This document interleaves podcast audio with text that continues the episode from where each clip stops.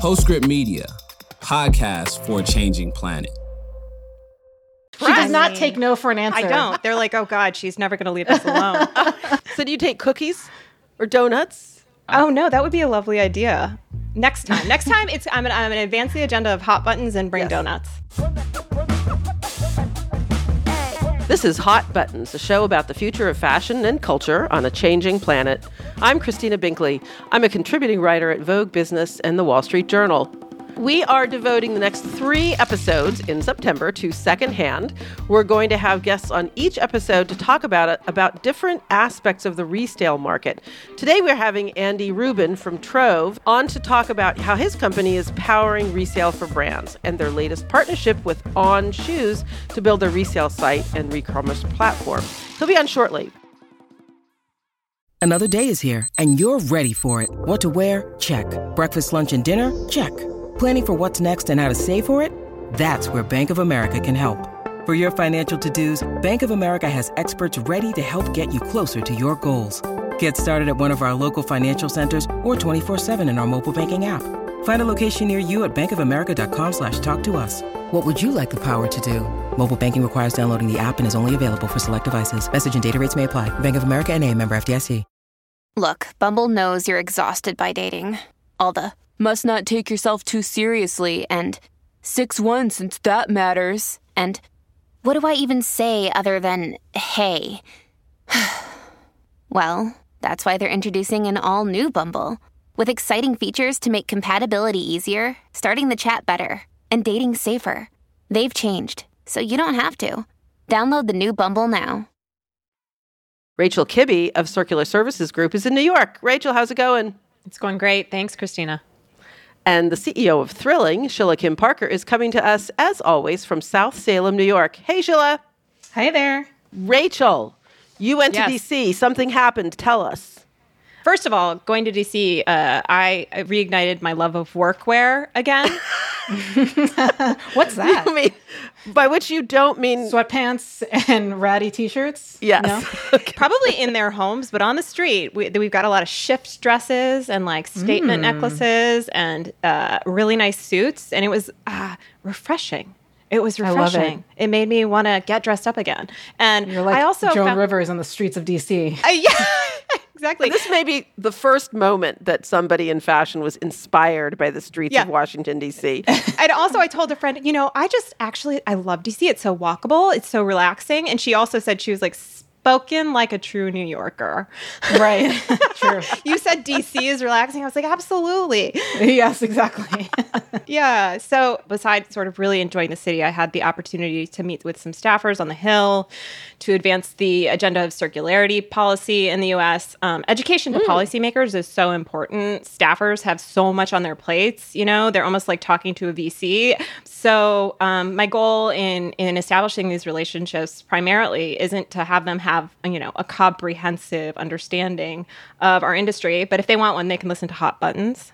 but I um, hope you pitched to, that. um, I didn't, but next next trip, next trip. Hopefully, this I wasn't. Hot listen, Buttons Christina, slow your roll. That's awesome, Rachel. so I'm just sharing about you know sharing with them top line impacts that textile waste has on their communities, and the positive awesome. environmental impacts and job opportunities and cost savings that the circular economy um, provides us domestically. So that's that's my goal right now. Were you doing this on your own, or did you have um, did you have people with you? You were. I went on my own, but I, I have uh, friends and colleagues there, um, and we took some meetings together. Now, can you just show? uh, Do you make appointments in advance, or can you literally go door to door knocking on doors? You can basically go door to door knocking on doors. I literally reached out over websites. So this has been burning in the back of my brain. I know you guys too. We talk about our bummers and our beacons, and I think we all had an immediate feeling of what the boohoo brouhaha is going to be for us. Major bummer, right? Who wants to tell us what's going on with boohoo right now? Basically, Boohoo, which is a fast fashion company based in the UK, um, they announced, I think a week or two ago, a partnership with Kourtney Kardashian where she's going to be ambassador for the brand. Um, and she's also producing or overseeing two limited edition collections. One launches, I think, tomorrow, September 13th at New York Fashion Week.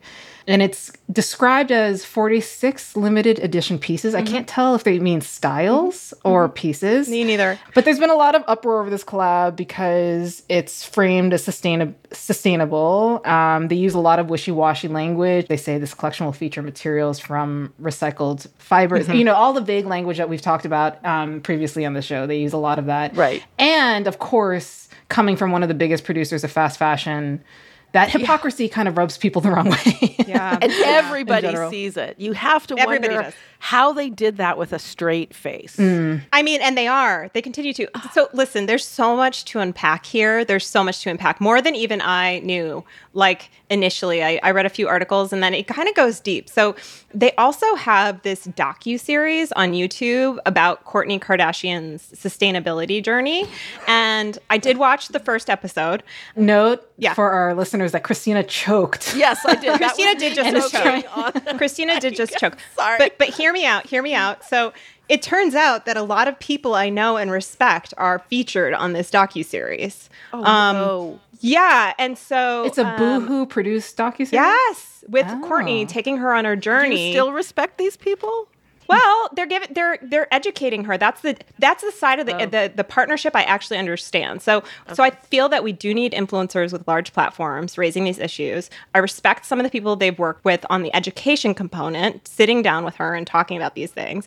But the fact remains that the launch is of a collection and a brand that is not sustainable. I mean, as Shilla said, there's vague rep- references to traceable cotton, there's recycled sequins, there's recycled polyester, there's faux leather. If you listen to our podcast, you know that these are things that we talk about as being problematic.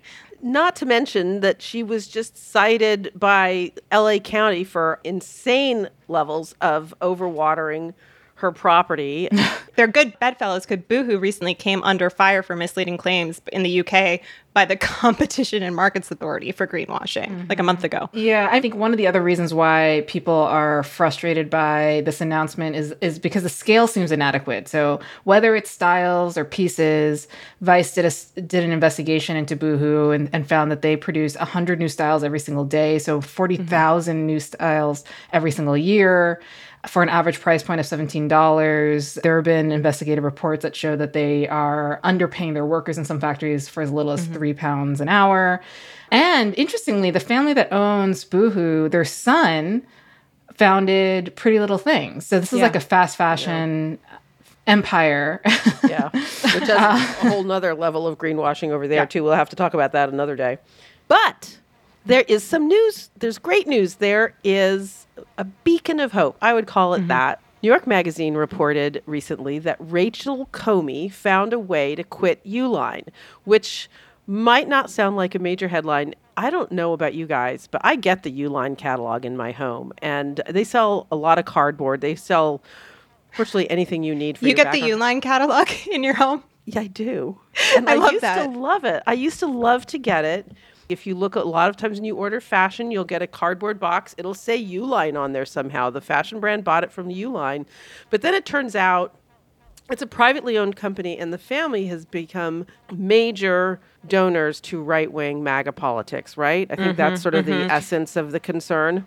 Dick and Liz Uihlein, according to this New York Magazine story that came out uh, last week, have donated billions of dollars to extreme right super PACs, anti-abortion groups, conservative candidates, uh, pro-assault weapon groups, anti-trans rights groups. So problematic for for me. I'll speak for myself.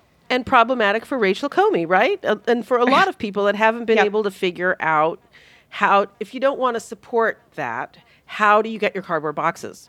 packaging let me tell you is expensive it's part of that cost that the customer just doesn't even realize which is shipping and packaging. And packaging is expensive and sustainable packaging even more so. And, and, and an added component to that is that a lot of sustainable packaging just really is sort of flimsy especially cardboard boxes um, unless you want to pay out the nose. And so finding something that actually uh, preserves your margin so you're not losing money on shipping something out is challenging. But Yeah. uh, it seems like rachel has done that. Artnet wrote a piece recently about artists trying to find alternatives in the space that it's difficult to find options when you're too big to shop at Staples, but too small to open accounts at mar- major commercial wholesalers. So they really do have a monopoly here. yep So, so that was all the background to saying that Rachel Comey was bothered by this and put in the time.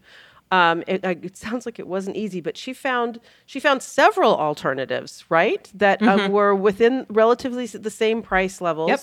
And she chose one of them and has switched over, which tells all businesses, small and large, that um, if you want to get away, she's the one that she was uses is called the Boxery, but I th- but this article mentions several others too. So there are alternatives out there. Yeah, bravo to Rachel Comey for breaking free. Okay, we all know it's New York Fashion Week, but did you guys know it's also secondhand September? Well, we did. Right. Spoiler alert, but we just learned about it. right. Yeah, the Oxfam started 2019. Uh, They're a nonprofit based in the UK, and their call to action this month is that nobody buy anything new in the month of September. Obviously, we should do it for the full year, but we'll start with September. Um, I first heard about it in 2020 because Michaela Coel was picked to be their ambassador for Secondhand September, and I was in a deep Michaela Coel obsession. I May Destroy You binge, which is like one of the best TV shows in history. Um, but other than that, I don't think that it would have come across my radar. And I feel like it's still relatively unknown in the US. It's kind of neat. Once you start looking into resale, you you can see just how far this market has come in recent years. We are here, even if we're not hearing about secondhand September. I feel like every time we turn around, we're hearing about resale and circularity in some way. It's easy to think about thrift shops and vintage stores, eBay, thredUP. There's actually a lot more. But before we get too far into our series on secondhand September, we should step back for a second and try to define this space. Um, who wants to go first here? I'll try to give it a shot. It's a complicated space, so we tried to break it down into three categories, um, and we're going to tackle all over the coming month using news stories of, of what we mean by um, what I'm about to explain. So, three categories big marketplaces, infrastructure plays, and resale tech innovators. So, the big marketplaces, uh, Big resale market players include the Real Real, thredUP, Fashion File, eBay, Rent the Runway, Depop, Poshmark, Grailed, Vestiaire. You've heard of them; they're household names. Um, they offer consumers access to marketplaces with a wide variety of brands and styles. It's like a department store when you go on their site Yeah. of multiple brands, from luxury and vintage to fast fashion. It depends on the marketplace you're shopping on. What they all share is that they have started off as their own marketplaces.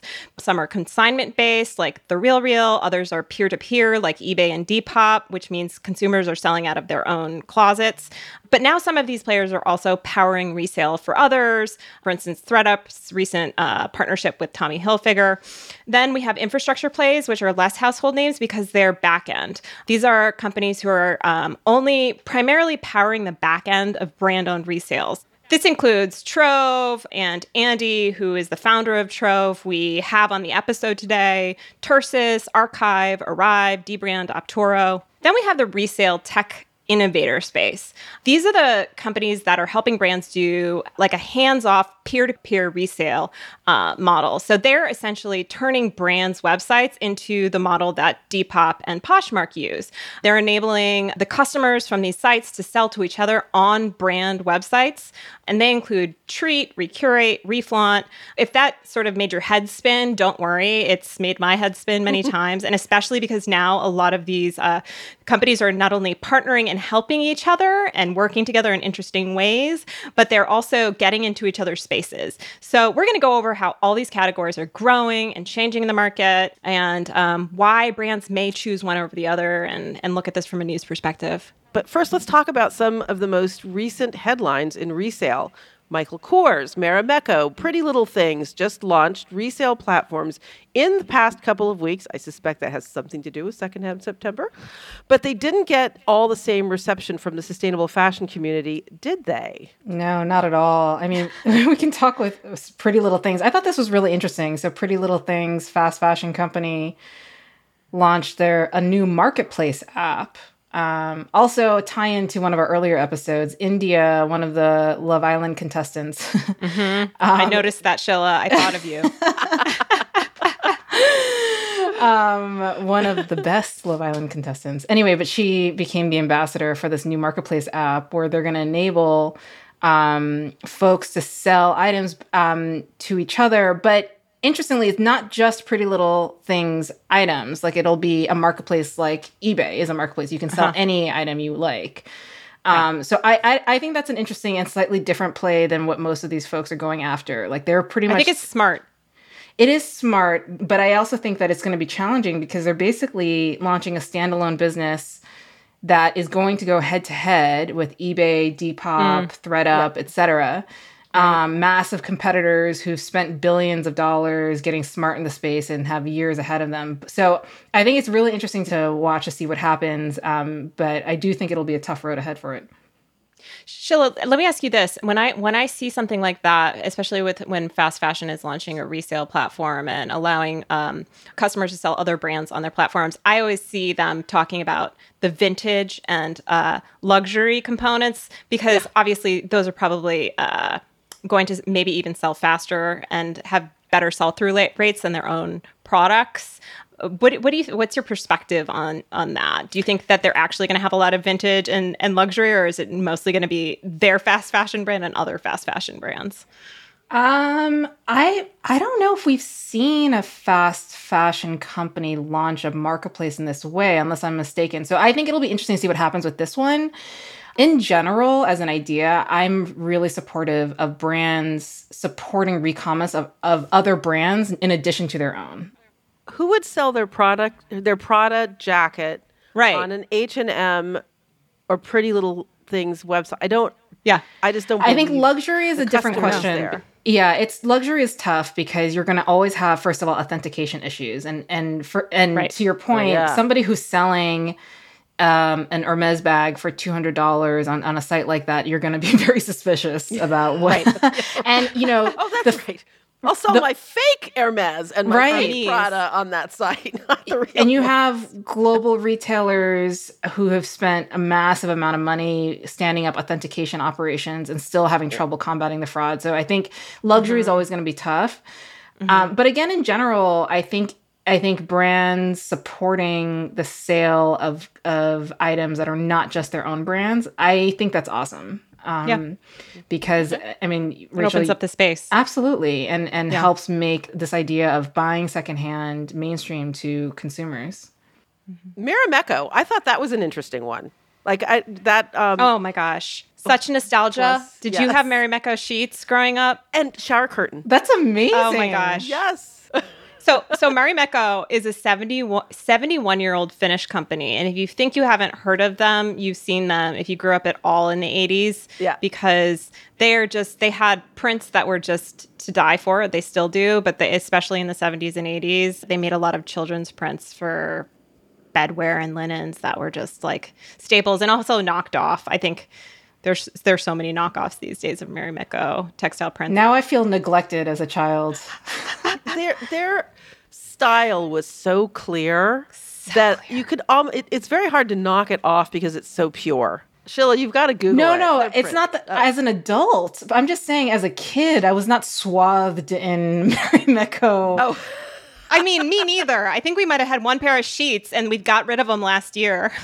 Well, the, I don't think they made clothes back then, though, did they? They yeah, they did. They started as a textile printing company and they, they st- in 1949 and started selling apparel in 51. And then by 1960, Jacqueline uh, Kennedy Onassis was wearing Marimekko dresses. And that's really how they got into the global spotlight. The Marimekko resale. What could I mean? Yeah. That makes total sense to me. Yeah, If they're the high. that, It's like- one of the highest value resale items in Finland, I guess. So if you if you have a Marimekko item, you want to resell it in Finland because you'll get a lot for it. So Yeah, it's right now. It's only active in Finland um, and powered by this company Archive, and it's and it's, it's again this really interesting concept. You know, it's peer to peer, but within a branded space. So you think you're in the Marimekko site and app experience, but you're able to sell items that you bought previously from them and resell it to other consumers.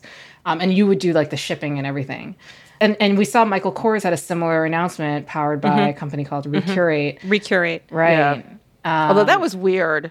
They're sort of making it a way to build their their marketing list, right? so users Oh, gift have cards, to be not cash. You don't get well, paid.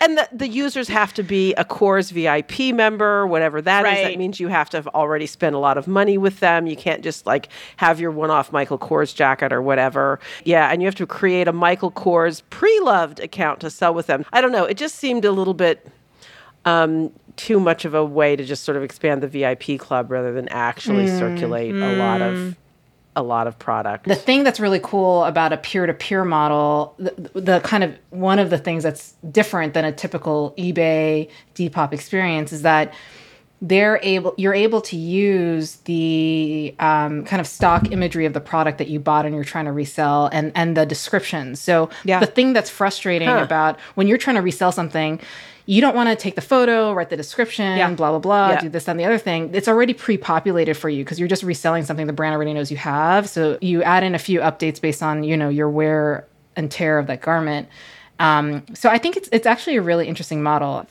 luxury brands are not going to go for it. They're going to need to control that.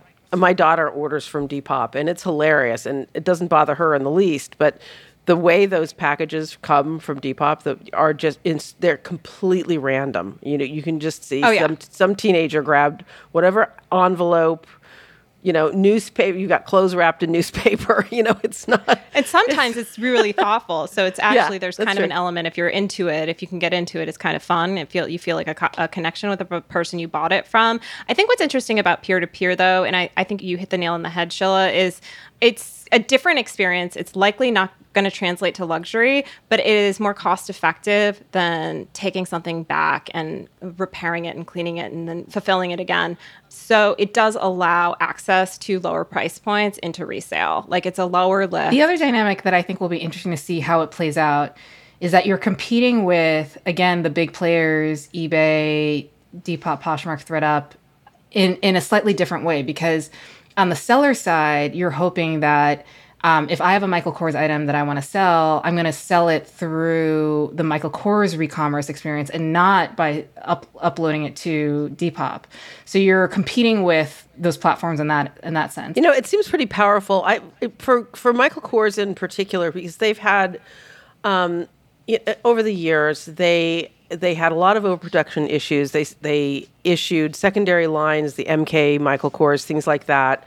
And what happened is is a number of the luxury resale platforms got very suspicious and stingy and really didn't want to take a lot of Michael Kors.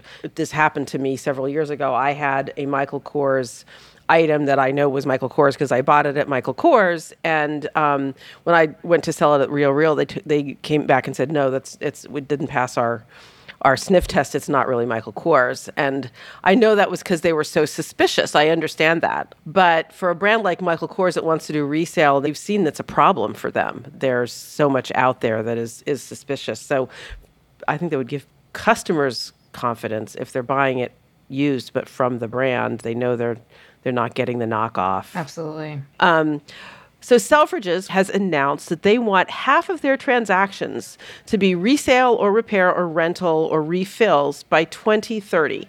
Half. I, I, that blew me away, and partly because I've done, I've written a lot, I've thought a lot about department stores. Historically, they had such a big role in our lives, particularly in America, also in the UK.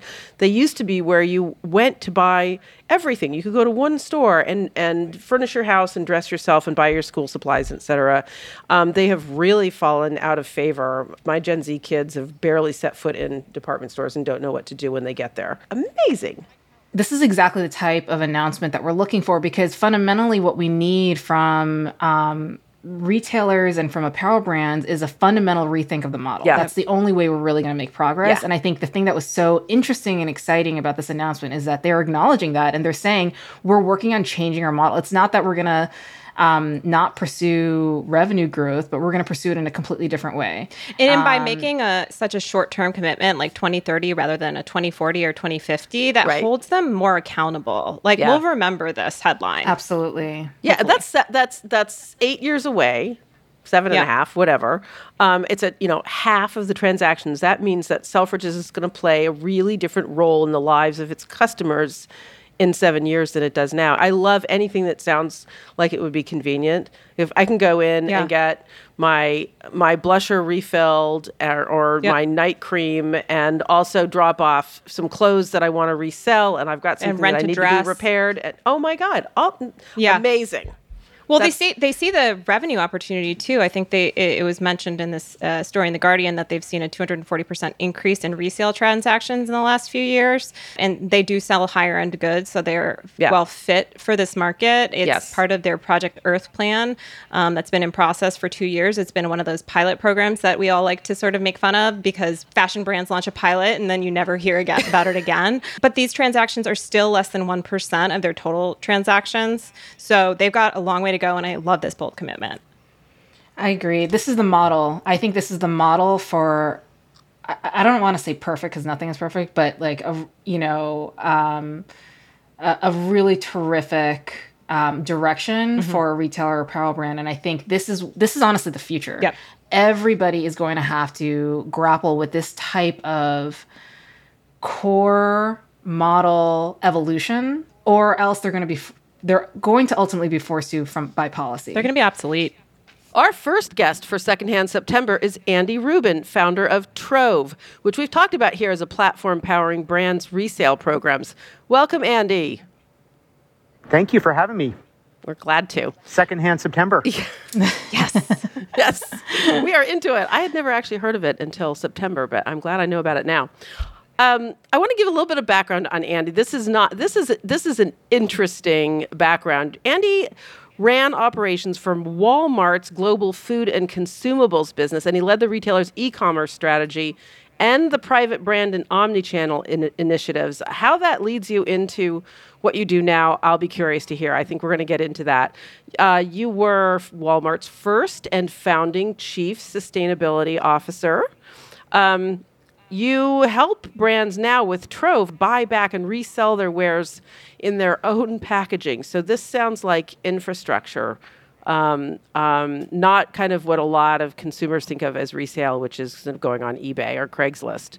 I think if I've got it right, Trove is powering REI, Patagonia, Levi's, Eileen Fisher, um, all these resale platforms. Um, we've talked about a lot of these in the past. That it's intriguing they're going into it. Um, Shilla, you want to take it from here? Andy, it's such a treat to have you on, um, especially because you've been such a wonderful friend and mentor to me and to Thrilling. Um, so, uh, really fun for all of us uh, to get to chat with you. Um, so, for folks who may not be familiar, um, can you just share what what does Trove do and how does it fit in the resale uh, space? Yeah, I mean, st- stepping back a second, there is a massive consumer shift that we talk about, Shilla, all the time. That is, it is happening. We are realizing, and we've got more technology, there's less distinction between new and used. And so there's a shift going on where if I can find um, a nicer product or something for more value, I'm going to do it. And so the shift is that increasingly we are seeking out and finding previously owned and worn items, right, secondhand. Um, historically, that's happened on these third-party platforms. Increasingly, brands, you know, brands have made the Patagonia's made the original Nano Puff. Why wouldn't they get the revenue for the second, third, and fourth sale? They've made a beautiful item. And so, what Trove does is enable those companies to buy back and resell, right? For Patagonia to make money the first, as well as the second, third, and fourth time they sell that item. So, we provide the logistics and the technology that make that doable. You know what? And you just said that to me. I thought you got to you got to do this for the art market. That's like a Oh huge problem for artists. Right. Well, a place a place that we will go that um, you know, I mean, art or sports memorabilia. Yeah. We're working toward, and I think we will get to, is where the creator, the original artist, the person who produced something with intentionality, continues to monetize what they've done over time. Yeah. Now, of course, like items that are more born digital, and the ability to do that is coming. It's not here yet, but as that happens, it's going to create whole new, um, whole new economic models, right? Specifically for brands and retailers that don't exist right now. It's kind of unimaginable, but also really exciting to think about sort of the um, how the reven- revenue opportunity will finally enable resale when when that does happen. And as we know, it'll start with higher value goods, but it's coming. I, I agree. What I'd say right now is it's inevitable. Yeah. I, I mentioned that I'm sitting I'm sitting outside at a you know at the Gen Z conference, and anyone who does not believe that this is um, inevitable, talk to talk to someone between 18 and 25 or 18 and 34 years old, and it is a preferred way to shop because who wouldn't want the Tom Ford shirt, right, for the price that you could buy a mass market shirt now? Right. Anybody, right? So it's just the ability to do that. And the question that that we will face is when you've produced this shirt, when you're Tom Ford, are you going to partake in that market or are you going to let that happen outside your brand? And of course, the brands are going to participate in that. Can I nerd out for a second, though? I, am just trying to grasp how does your back of house work. So you find the products for REI or Patagonia, like the beauty of brands, and we can talk about kind of shifts and evolution of of the market. Mm-hmm. But brands, here's one of this is one of the reasons brands are so central in the change we're talking about, is because take Arc'teryx as one of the brands that we work with. When Arc'teryx says, Andy, we, we know you. You bought an Arc'teryx Sierra something outdoor piece four to five years ago. We know that. If you are given the data that we have, if you're ready to hand that back, bring it back to a store, send it back to us, drop it off at a drop off point. We'll hand you money for that item. It's an item that we made to last. So if you're not wearing it, hand it back. So the brands will do the outreach because they are keeping customers engaged in their brand. When the customer shows up at an Arc'teryx, at a Lululemon, at a Lululemon with 10 Lululemon pieces over the last 10 years. It's Trove's technology that allows Lululemon to say, we can identify each of those, price them, and hand you a gift card a minute and a half for 10 items. You can shop for what you need now, in those 10 items then come through Trove operations and technology. Each one might take its own path so that we can list any of those items that would be resellable to a potential Lululemon customer who might have always loved the brand but never been able to access it on lululemon.com, right? So then we make that listable and we help merchandise it. So if you really want to geek out, you look at Lululemon, um, you look at a picture of a single Lululemon piece, there might be a hundred Lululemon behind that piece, or there mm-hmm. might be two. Yeah. Because the Trove technology allows that item to be merchandised in a way that makes sense for all of us as shoppers where the existing infrastructure and world's built around parent and child SKUs. That is not the way that this one of one world operates. Every single item is a unique item because every item has its own condition. And so we make that possible. We make that mapping work so that brands can graph this on, if you will, to their existing commerce engines. So, but they have the products like the customer has sent that Arc'teryx jacket back to them. They photographed it. They've done all that. The brand has. The brand does all and that work today, okay. but I mean the customer could do the work too. That is a program attribute that can change. Oh, interesting. But the point okay. is that um, you are. We all have um, eight to nine, on average in the U.S., eight to nine years of stuff in our closets. And if you think individually as a listener about your own closet, those are not items that all need to be repaired. They're just items you're not wearing. And so when it gets easy enough to hand those items back for money, of course you'll do that. So before I go to an REI, I look at my closet and say, Boy, is anyone still using this tent? Why don't I bring it in because I'll get a gift card for it? So as brands make it easy, they are inviting me as a member to come back in and to have a new behavior where I can hand items back because REI sells outdoor gear that lasts. Bring it back. And then what allows REI to do is get the most amount of value for that by reselling it to someone who might not have been able to afford a big Agnes tent. But now they can because that big Agnes tent has already had 30 nights out in the world, right? Has, has done all these things and now someone else can enjoy it. Because right now that tent is just sitting in a closet getting old. I want to ask about your uh, big news. Um, I think it was last week or, or the week before. Um, it was announced that you are now powering On Running's uh, resale site. And this was really exciting to me because I think of the footwear market as something that is. I know. I know you've also um, you're supporting Allbirds, which I thought was really exciting too. Are those the, the two footwear companies you're you're supporting? REI has a significant size of yeah. footwear in their assortment.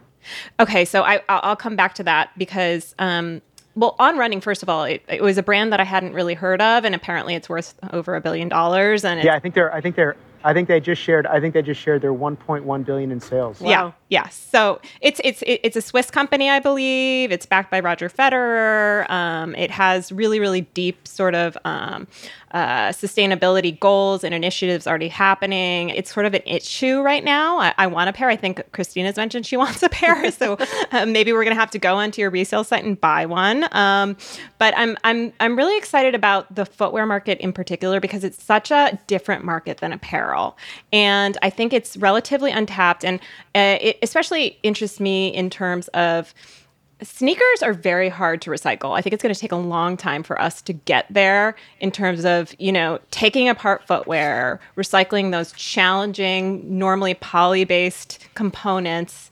Um, the best case for footwear is really reuse, um, even more so than apparel. That's absolutely right. Yeah. So tell me more about that that partnership and how you view the footwear footwear resale space and how it differs than apparel. I'd love to hear more. There's so many things that make footwear unique. The one you just mentioned that you know when we look at climate, when we look at anything for sustainability, the biggest thing we can do across these products is get more use out of the things we've made. I mean, not even not even close. Arguably, in the next eight years, the only one that comes close is I wish brands would fix their care labels to say wash only in cold water. Mm-hmm. But basically, wash in cold water and get more use out of it. Mm-hmm. And footwear is a massive opportunity because so many items get returned that people bought, and it's called an open box problem. Yep. But they might walk around the block. And then when whomever, Allbirds or On Running, gets back those sneakers, they can't resell them new anymore. Yet someone's basically walked around the block. And they're incredible. They have been made with intentionality. They're brilliant. They're, they're brilliant. So get them on someone's feet. How many miles have they run and how many miles can they run? I love that. So it is, and On Running is a company. Um, I became familiar as a customer, I believe, uh, maybe four or five years ago. The more that I learn about how the company, the company's founding, and the company's beliefs and values, the more that I appreciate the uh, getting to work with them. They are just um, they they really are constantly driven to figure out better models mm-hmm. for how to do commerce. And I just we, we, need that. Can you give us an example? Yeah, they've had a they've had a uh, they've had a footwear rental program for some time. Hmm. um, they've been very clear about being transparent about their footprint from scope one, two, and three. They've got some inc- uh, very uh, very um, aggressive climate goals, and they're not the goals where they say hey, it's an aggressive goal, but it's in 2050 where everyone goes, oh, no one even working at the company now will be around in 2050. Yeah. Their goals right. are for 2030, which I appreciate.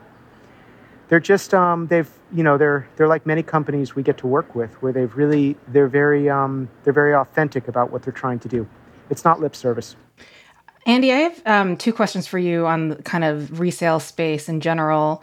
Um, the first is um, you're you're a pioneer um, in this brand partnerships model. Um, and there's a lot of new startups entering the space. I think imitation is the sincerest form of flattery. Um, some some of the brands, some of the startups are taking a peer-to-peer approach in serving their brand partners, and I'm curious your thoughts on that model. Massive, massive step forward, and we all come to appreciate the brands that you shop with, when you're not happy with it, you return it. When you're done wearing it, you return it right? And so, regardless of model, that is what is happening right now in mm-hmm. the world. That is positive. Hmm. When you think about brands and what brands need to be successful, there are trade offs of different models. The advantage of a model like peer to peer is it's very easy to get started, right? You can do it on a whiteboard, you launch it. There may be very few items out there. You might not have a lot of scale. Mm-hmm. There is brand risk when one customer sends to another customer there are challenges with how many new customers you can bring in. There, there are all kind of trade-offs, but it is still in the space, the rental and resale space. So, uh, I, I think that I mean any model that's doing that is great. I think that there are some significant scale challenges for brands that only do that model, and I think that there's some brand equity challenges for those brands. But, you know, time time will tell. Overall, the tide is lifting a lot of boats. It's awesome. Yeah. The other uh, perspective I'm, I'm curious to hear is You've it seems like Trove has been very particular about the types of brands and companies you'll partner with, usually folks who've already had some sustainability in their DNA. We're seeing a lot of fast fashion companies enter the resale re-commerce space. Pretty Little Things, Boohoo had some recent announcements in that regard. Um, curious your point of view about fast fashion entering re-commerce, and would Trove ever consider partnering with the fast fashion brand? That's a great question, Yeah. Shilla. That's a great question. Yeah, I mean, it's some. Yeah, I would never say never because Uh-huh. overall, what I care more about about than like would we partner with a fast fashion or not is I care about what the what the effort and the actions do for the future that we all share.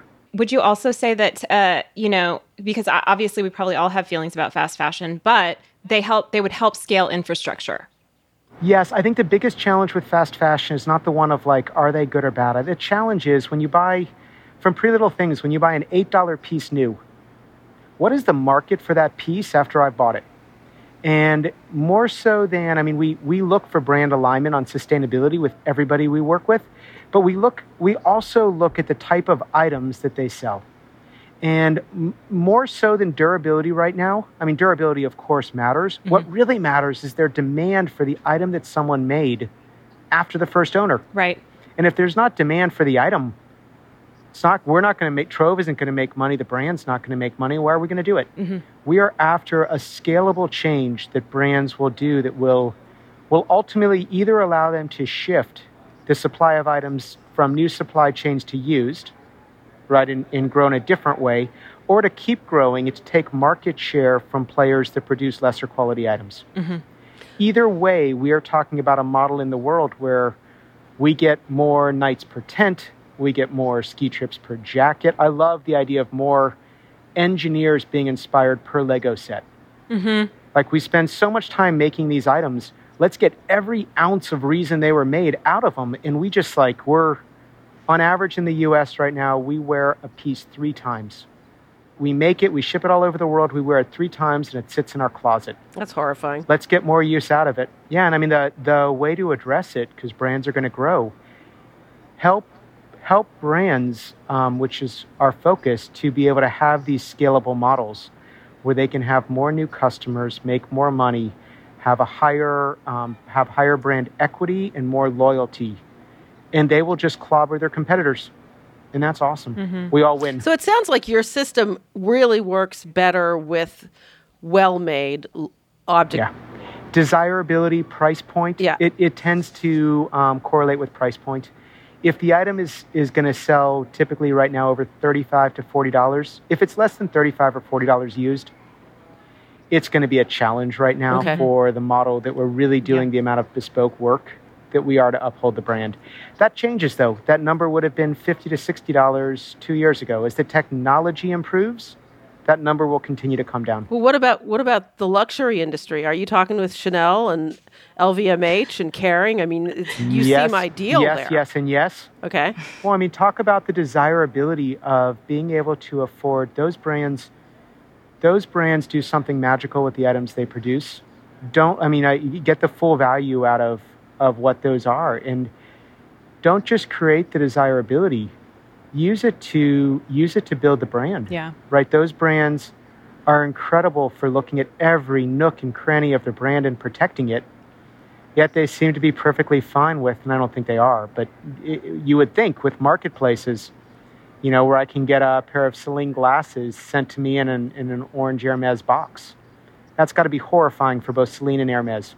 And if you think about new customers, a majority of new luxury customers are meeting that luxury brand for the first time on a secondhand platform. I know we're out of time, Andy. Um, if you could wave your hand and tomorrow one policy measure would come to life that would mo- be most be, be most impactful in the space, which one would you want it to be? Yeah, I would want to see something with, um, I think, the scale ability that brands have to create change. It would be something around producer mm-hmm. responsibility for the things that they put in the world. And then what I'd want to do is make sure that that legislation accounted for the models that would get more life and do things with these items. It wouldn't be an across the board. So it'd have to have a nuance that would drive the innovation and the competitiveness in the market to to always have to always be driving for better alternatives to get more use out of an item and figure out what happens after end of life. But really, the, the big step right now is get more use out of him, and we need scale ways and incentives to do that. A carbon tax would do something similar, right? There are a lot of ways at this. Thanks for joining us. When you're about to sign Chanel, please get in touch with me. Oh my gosh. To be continued. Thanks so much, Andy. Thanks, Andy. Thank Take you care. all. Well, that was really cool. He's amazing. It was amazing. Awesome. So good to see Andy. Joining us on a patio from out in New York City. Yeah, he did that on an incredibly short notice, and I'm really glad he did. And we obviously have to have him back for more. He really is a true pioneer. He has the battle scars to prove it. He's been in the space a really long time, and anybody that has, and Shilla can attest to this, it's it's a very tough industry. And to remain optimistic and positive, and in the future, in what isn't hasn't even happened yet, and excited about that, I think that is the spirit you have to you have to have to be a leader in in the resale space in apparel, at least. It's true. I'm in New York this week, as we said earlier, um, at New York Fashion Week. So I'm looking at nothing but new clothes. 80% of which will not be produced. So I, um, I'm seeing a lot of clothes that are just samples on, on runways. It's nice to think, God, maybe Trove could sell those too. Yeah, or Shilla. Hey, you know what? We're open for business.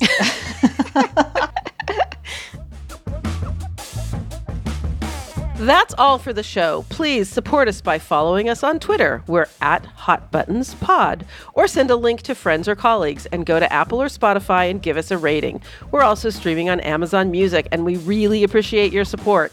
If you want to email us with story ideas, send a note to hotbuttons at postscriptaudio.com. We also want to tell you about our new call in line. We want to hear from you, what you'd like us to talk about, subjects you think we're missing, sustainable fashion, shopping, advice, rants, praise, whatever you'd like to share. We'd love to hear it all. Leave us a voicemail at 508 622 5361, and maybe we'll feature it on an upcoming episode of the show. And by the way, if you hear something funky, it's a Google Voice number. So just wait. You're not going to hear a beep. Go ahead, leave the message, and um, and we are excited to listen to it from you. Hot Buttons is hosted by me, Christina Binkley, Shilla Kim Parker, and Rachel Kibbe. The show is produced by Postscript Media. Our senior editor is Ann Bailey. Our engineers are Greg Villefranc and Sean Marquand. Cecily Meza Martinez is our managing producer. Stephen Lacey, Scott Clavenna, and Rachel Kibbe are our executive producers. Postscript Media makes podcasts at the intersection of climate with culture, politics, business, and tech. Postscript Media is supported by Prelude Ventures. Prelude is a venture capital firm focused on climate solutions across energy, food, agriculture, transportation, logistics, and advanced materials.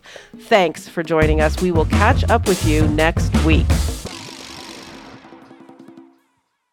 I just thought wedding dress rental was interesting. My H&M wedding dress. Well, Yeah. J. Crew did it a long time ago, right? They did. that. I mean, that's like we need affordable wedding gowns out Right. there. We do. I think it's a great idea.